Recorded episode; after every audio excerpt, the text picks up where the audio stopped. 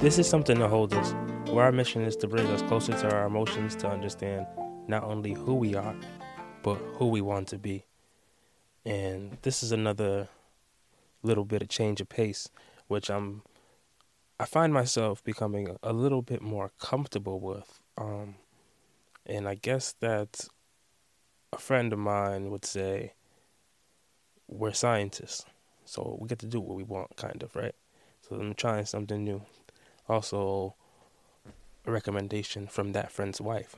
You would say I have a pretty good friend in, in that couple. But so with this episode, what I'm gonna do is choose a poem and pretty much try to dive a, a bit deeper into it on like what it meant to me. Um, maybe my favorite line in it, what that line means to me, and I guess what I'm hoping other people take from it if they take anything, you know. And just based on where I've been at, based on like work and personal time not personal time, I guess, of personal struggles and work and balancing everything. This has been like a a good poem that has me thinking.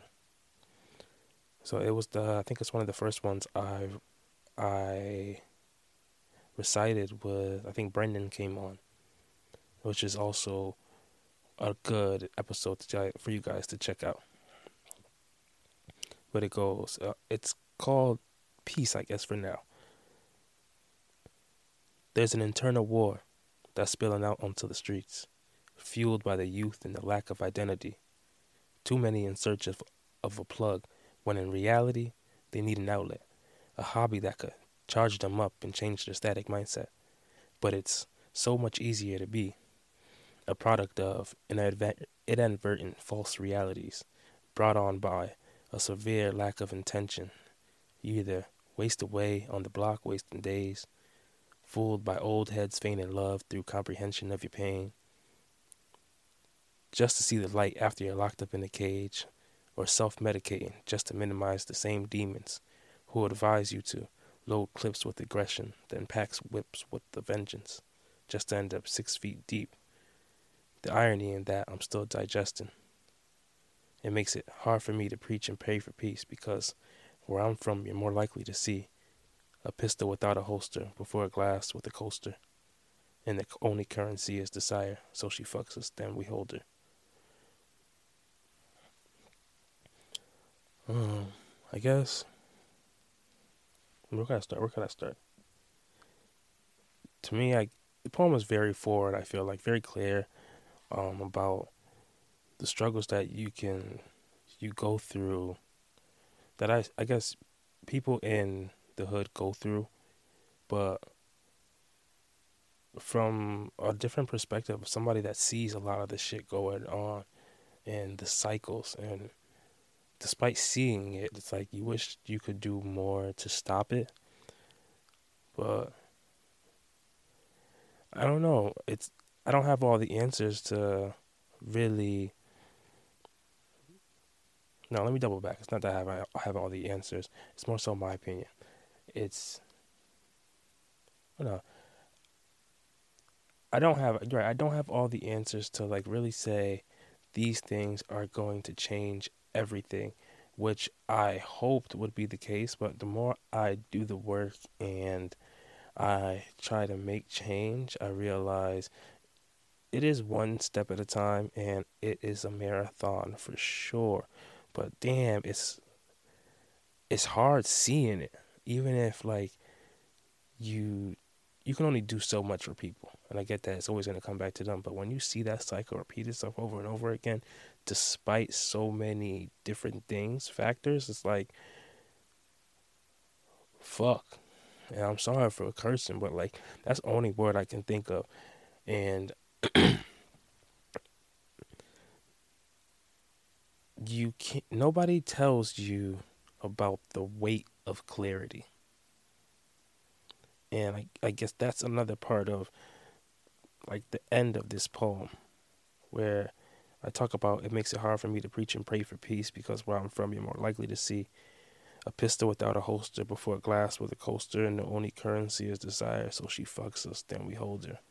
Because even in that process of like, damn, doing all I can, some days I do get tired and succumb to just desire, I say. And it's like, I think that's also a sense of, of burnout.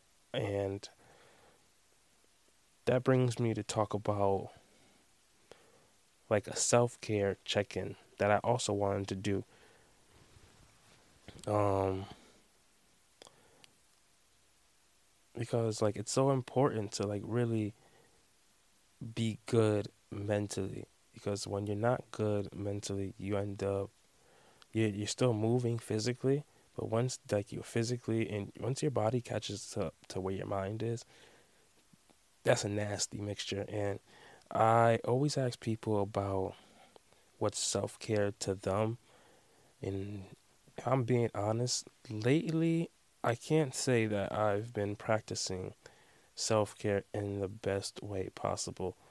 And with that being said, I think I'm going to set a goal for myself with more intention on my self care.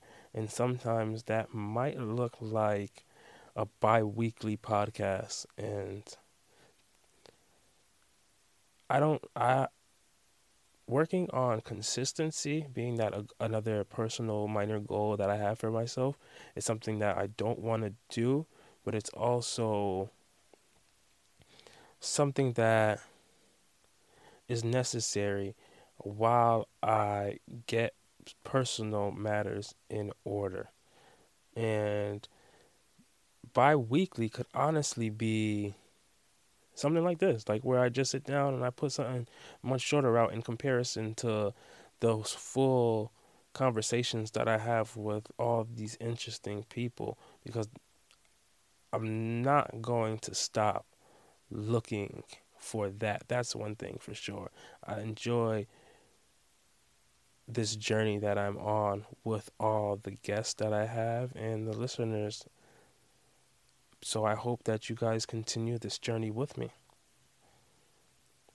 So when I do have another check in like this, I'm going to, let's say, I'm going to speak to, hmm, I will have done three different self care activities between now and, um, let's say, what's the date? This episode is going to drop on April 13th. So between now and April 27th, I will be I will do 3 intentional self-care activities every week, you know? I think that's a good goal. So 6 in total. So 3 intentional self-care activities every week. And when I say intentional in self-care, let me say what self-care means to me is taking time away from things that feel like um, that tie me to my purpose or feel like work, even if it's um, thinking about this podcast or writing poems. If and if I'm in a space where I don't feel like writing, I'm not going to write because it's not feeding. It's not feeding my it's not filling my battery up right now. It's more so taking from my battery because I've been writing more so with uh, a purpose of getting to a quota rather than putting out something that's deeply from my heart. And that in itself is an enlightening, I guess. So we might take, you know, this was a good conversation with you guys. I just put it. I, had a journal entry out, and I think I had a lot on my mind that I just needed to get off. So I appreciate those that take the time out to pay attention to this, and any of those weekly uh, week and to those weekly listeners. I really appreciate you guys, and I really want to put something special together for people that do listen consistently. So, anybody that listens to this podcast, and um, if you could do me a favor if you can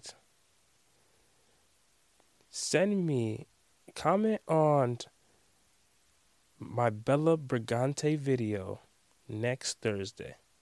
And if you comment on my Bella Brigante video, I'll do something special for you as a guest. No, not as a guest. I say as a as a as a, a listener because I really appreciate you. Just so I'm very very specific and I don't want to play games, I'm gonna tell you guys which exact episode.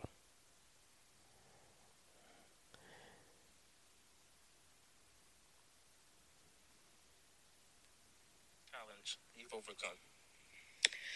Um, I guess I could say like I've overcome my own self, my shyness. I used to be really, really, really shy.